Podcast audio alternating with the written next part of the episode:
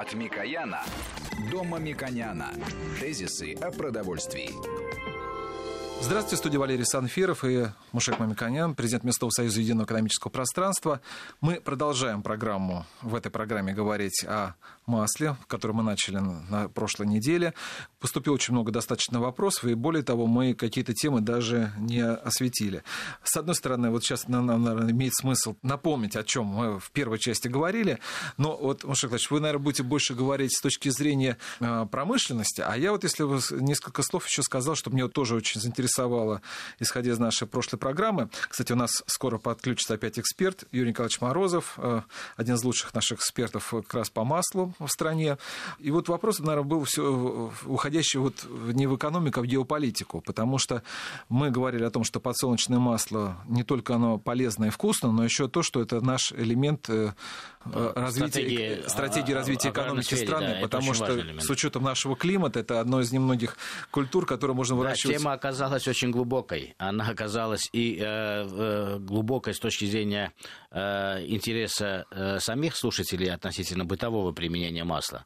И она очень важна для формирования э, грамотной э, долгосрочной стратегии развития э, аграрного сектора, использования земель те земли, которые мы не используем, около 25 миллионов гектаров, они могли бы, вот наше мнение совпало с коллегами о том, что они могли бы использовать для производства э, высококачественных масел именно российского производства, который и сегодня успешно продается на э, западных рынках.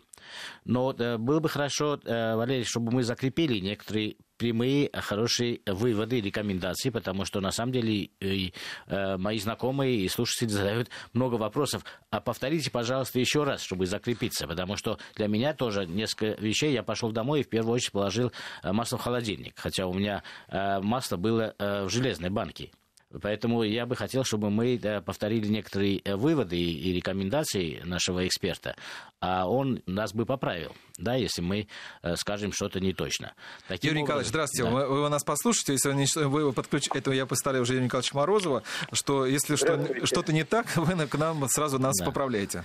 Так что, я бы что... хотел подвести э, определенные итоги выводы с предыдущей передачи, потому что, мне кажется, это очень важные сведения, Э, для потребителей, и мы хотели бы повториться и закрепиться на том, что, например, мы говорили о преимуществе рафинированного масла, ну, относительно не рафинированное, если в целом мы говорим, потому что рафинированное лучше и более надежно хранится.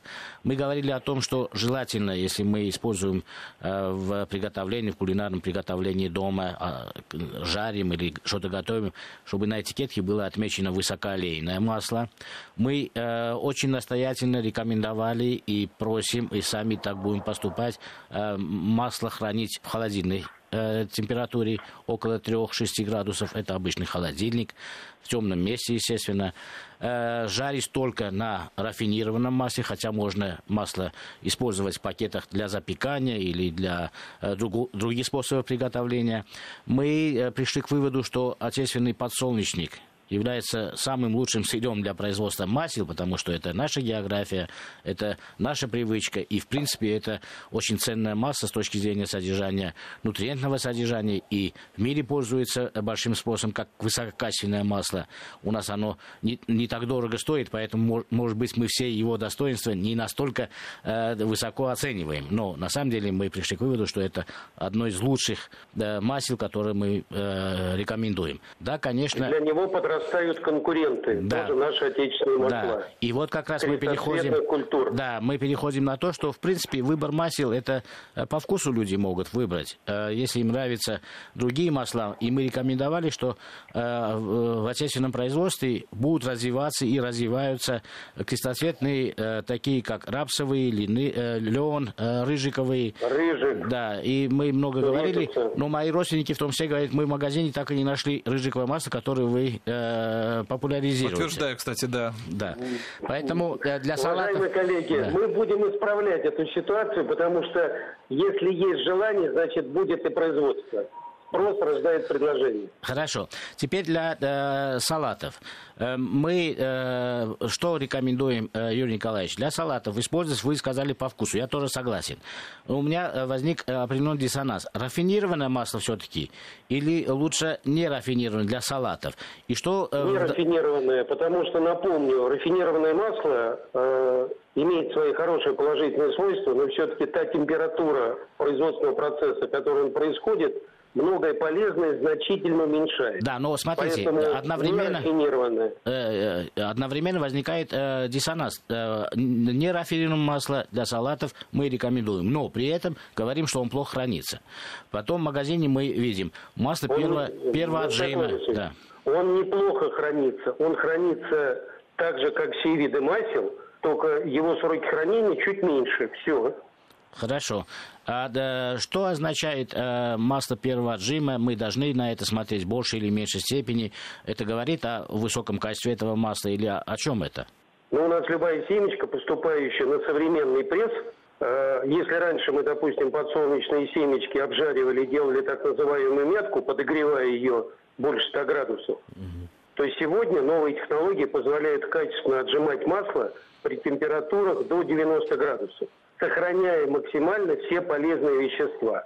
Вот семечко попало на э, пресс, отжалось, вот то масло, которое не рафинированное, которое потом проходит необходимую очистку от взвеси, примеси и так далее, и разливается в бутылку. Таким образом, по собственному выбору, предпочтению вкусов, э, нерафинированные масла мы рекомендуем для использования в салатах и в прямом виде, но нужно быть осторожным с точки зрения хранения. А, Юрий Николаевич, у нас много вопросов было от радиослушателей. Если вы позволите, это задам их некоторые. Вот, например, э, в жестяные банки. Вот э, некоторые виды масел, они поступают в жестяных банках. Это вот можно не хранить, нужно ли переливать? И вообще, в какой таре лучше хранить масло? У нас обычно это светлая бутылка. Ну, э, лучше всего хранить масло в стекле, в бутылке, которая не, максимально непроницаемая для света поскольку в нерафинированных маслах содержатся вещества, которые разлагаются на свету. Хорошо, а вот жестяные, они вредные или вот надо сразу переливать из жестяных банок? Если это металл, разрешенный для хранения, и нет никаких противопоказаний, если он присутствует на прилавке, значит это безопасно. Это хорошо. Да, переливать не следует. Можно в холодильник положить. Ну, ситуация такая, что э, если это большая емкость, и она э, условно влезает в холодильник, Поставьте его в холодильник, э, отливайте маленькими частями для оперативного использования. Угу. Потому что как только любую емкость мы с вами открыли, туда пошел кислород. Вот. Пошел кислород, начинается процесс окисления, окисления продукта. Поэтому можете... Который вот... у нас характеризуется да. такими непонятными иногда для потребителя э, параметрами, как перечное число, кислотное число. То есть это все, что показывает степень, э, скажем так, окисления масла, и э, то предел, за которым его уже нельзя использовать. А Но почему нельзя? Вот, вот важно, почему нельзя? Вот э, э, мы хотим, чтобы э, наши радиослушатели понимали, э, если масло в тепле хранится, перекисное число меняется, какие риски для здоровья? Почему нельзя? Вкус меняется, ну вкус это одно, а для здоровья что это означает? У нас с вами э, есть определенные исследования, которые проведены в России, которые проведены за рубежом, которые определили, что, допустим, к показателям безопасности относится кислотное число, так же, как и во всем мире. Вопрос по поводу перечного числа, который показывает первичное окисло, он достаточно дискуссионен в нашей стране по одной простой причине, что во всем мире такого показателя безопасности нет, в России он есть. На определенном этапе, когда у нас были маленькие заводы, плохая организация производства, да, наверное, это было оправдано. Но сегодня, если мы, скажем так, гармонизируем себя со всем миром, то э, перечное число во всем мире показатель качества. Оно показывает, насколько быстро образуются внутри любых жировых продуктов продукты первичного окисления, перекиси, гидроперекиси. А это стоит в этикетке? Они потом, в этикетке. Они потом переходят во вторичное окисление. Вот все эти параметры, они измеряются. Перечи, они достаточно нестабильны в жировых продуктах. Э, поэтому и тот, и другой параметр контролируется. Позиция, которую исповедуем мы, нам э, давно назрела необходимость, и мы с таким предложением и в Минздрав, и в Евразийскую экономическую комиссию вышли, что нам пора определить степень э, воздействия на организм человека – перекисей, кислотных вопросов, насыщенных жирных кислот, трансизомеров, провести всеобъемлющие исследования по всем видам продуктов и определить. Юрий Николаевич, Потому пока вы будете определяться, давайте мы дадим э, более э, черно-белые э, ответы или рекомендации. Черно-белый вопрос в холодильнике Каждый производитель контролирует перечное число, да. и его показатель не должен быть выше десятки. То есть мы в магазине покупаем, это стандартизировано, и наша ответственность как потребителей хранить это э, в холоде. Хранить в доступном месте.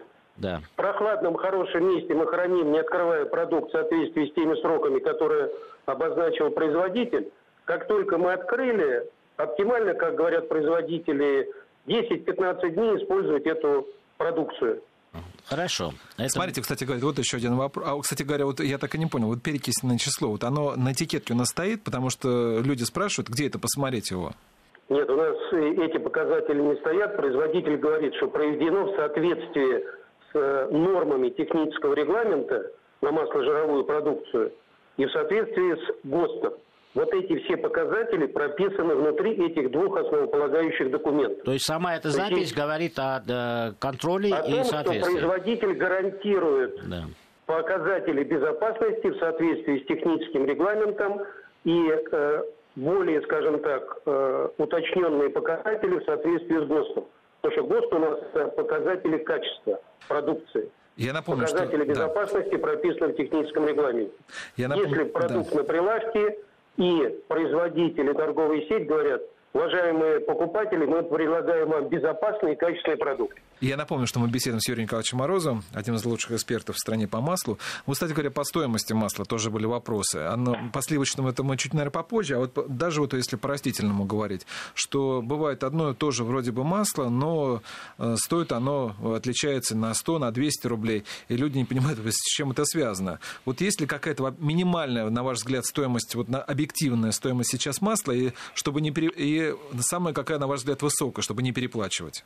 Ну, с точки зрения высокости, э, это фантазия как производителя и торговой сети, так и покупателя, который либо соглашается, либо не соглашается. С точки зрения минимальной цены, ну, условно, если кто-то следит за стоимостью семечки, которые существуют сегодня на рынке, если так и у нас же слушатели продвинуты, э, там показатель очень простой. Для того, чтобы получить один литр масла, нужно взять 2,2 килограмма семечки. Условно, если семечка стоит 30 рублей, то даже с точки зрения стоимости по сырью, оно не может быть э, дешевле, там, чем 66 э, рублей.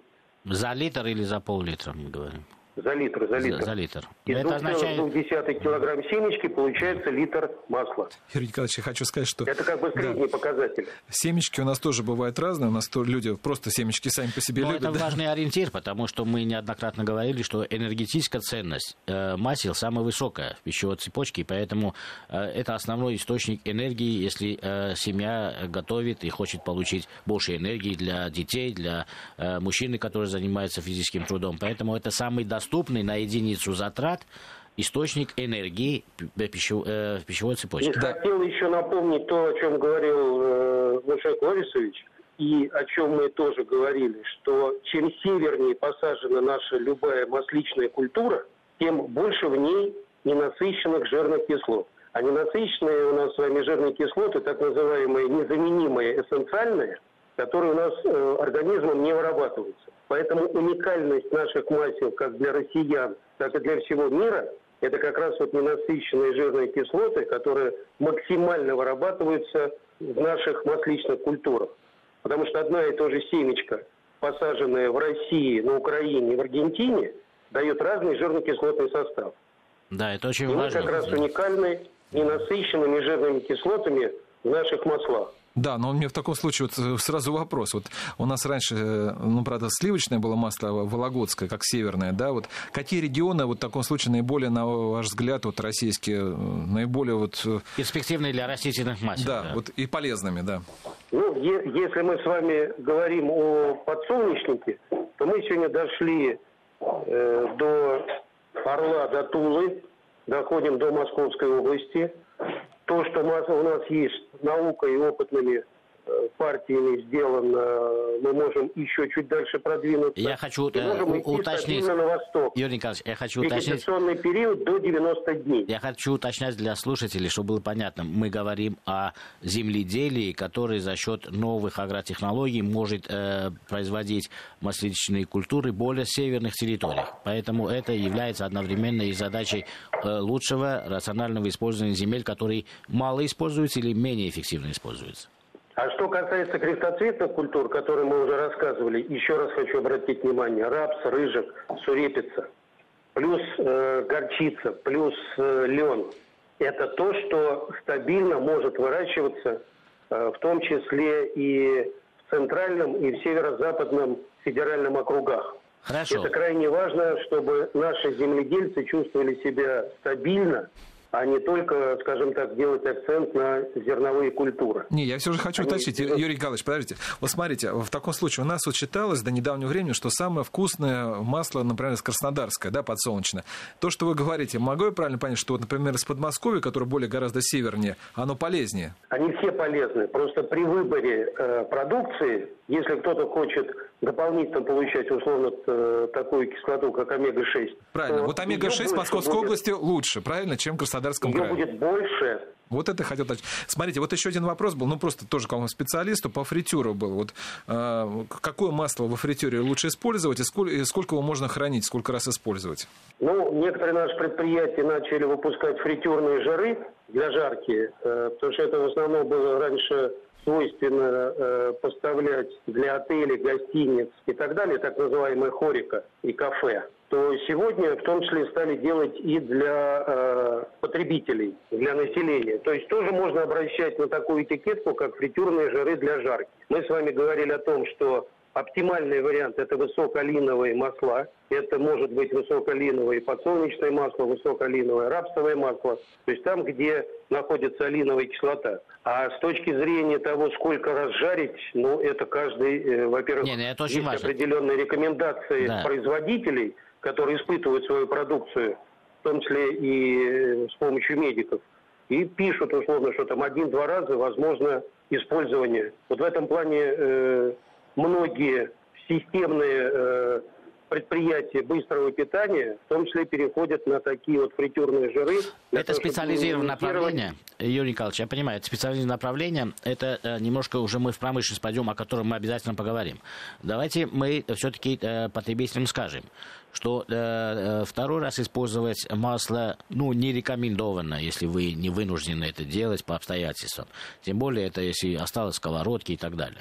Да, теоретически, возможно, два раза единовременно, там, пирожки поджарить, а потом еще один раз. Но все-таки масло хранить э, после тепловой обработки и использовать вторично я лично бы не рекомендовал. Да, поэтому э, мы, э, я думаю, что во второй части откроем ящик Пандоры и будем говорить о промышленном использовании масел, то есть промышленных жиров, которые используются в кондитерской отрасли, хлебопекарной отрасли, молочной отрасли. И здесь начинается огромное количество новых тем и вопросов, на которые мы бы могли ответить. Но перед этим, если такое полезное масло, как вы говорите, в нем столько э, аминокислот, и вообще оно оме- омеги, там уже омега-3, то в таком случае, может быть, на нем вот сейчас вот перейти его только исключительно есть? Вот сколько можно в день есть масла? Вот ограничения здесь Ну, мы наступают. передаче с вами примерно рассчитывали, что в зависимости от того, мужчина, женщина, возраст, э, количество потребления жира, оно колеблется от 50 до 140 грамм в день. Но здесь важно... Следующий вопрос. Какой жир? Животный, растительный? Да, да, Юрий Николаевич, здесь очень важно э, начать с базы. Э, э, сколько калорий человек должен потреблять через потребление белков, жиров, углеводов? Это более Ну, мы важно. с вами считаем, Да. что треть это должно быть за счет жира. Да, желательно, Если чтобы... человек в сутки требует 2000, допустим, 100 килокалорий, Да. то для него получается где-то 80, э, там 75 грамм жира. То есть на Потому вопрос что в одном Валерия я жира предлагаю- 9 килокалорий. Вот, это что в два Вот раза больше. для расчета. что в два раза больше, чем единицы белка. И это говорит о следующем. Э, На вопрос Валерий мы однозначно говорим. Э, Вы можете потреблять сколько угодно в пределах ваших возможностей по калориям, потому что вы можете получить избыточное количество калорий. Поэтому ограничения... Оно нам ни к чему. Да. связано с излишней калорийностью жира в целом, растительного масла в том числе. Кстати говоря... Поэтому вы да. абсолютно правы, нам надо каждому из нас знать, а сколько нам нужно для вот нашей системы жизнедеятельности в день употреблять. А потом уже, исходя из этого, определять, в частности, э, жировую составляющую питания. Я, например, придерживаюсь точки зрения, что э, если для меня, допустим, нужно там 80 грамм жира в день, то я стараюсь делать это пополам. Половину животных, половину растительных. Отдаю, все-таки сейчас в последнее время я все время иду по пути увеличения растительных масел. Кстати говоря, вот э, ваш э, вопрос, который был на прошлой программе, который, какое лучше масло использовать? Вот у него было с, э, с отцом, если не ошибаюсь, вы говорили, что кукурузное или подсолнечное? Подсолнечное или кукурузное. И так вот люди у нас еще раз вернулись, так и не поняли, какое все же полезнее, подсолнечное или кукурузное?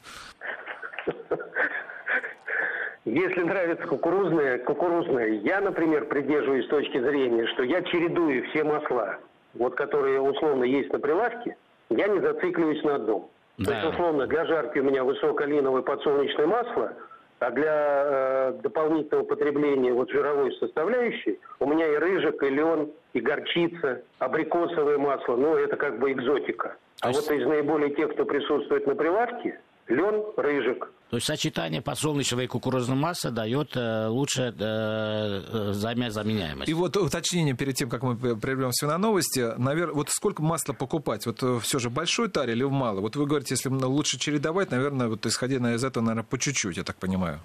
Ну, я, например, покупаю литровые бутылки, полулитровые. Ну что же, я напомню, что у нас на связи Юрий Николаевич Морозов, эксперт, один из лучших экспертов в стране по маслу, а также Мушек Мамиканян, президент Местного совета единого экономического пространства. Сейчас новости, после чего продолжим. Тезисы о продовольствии.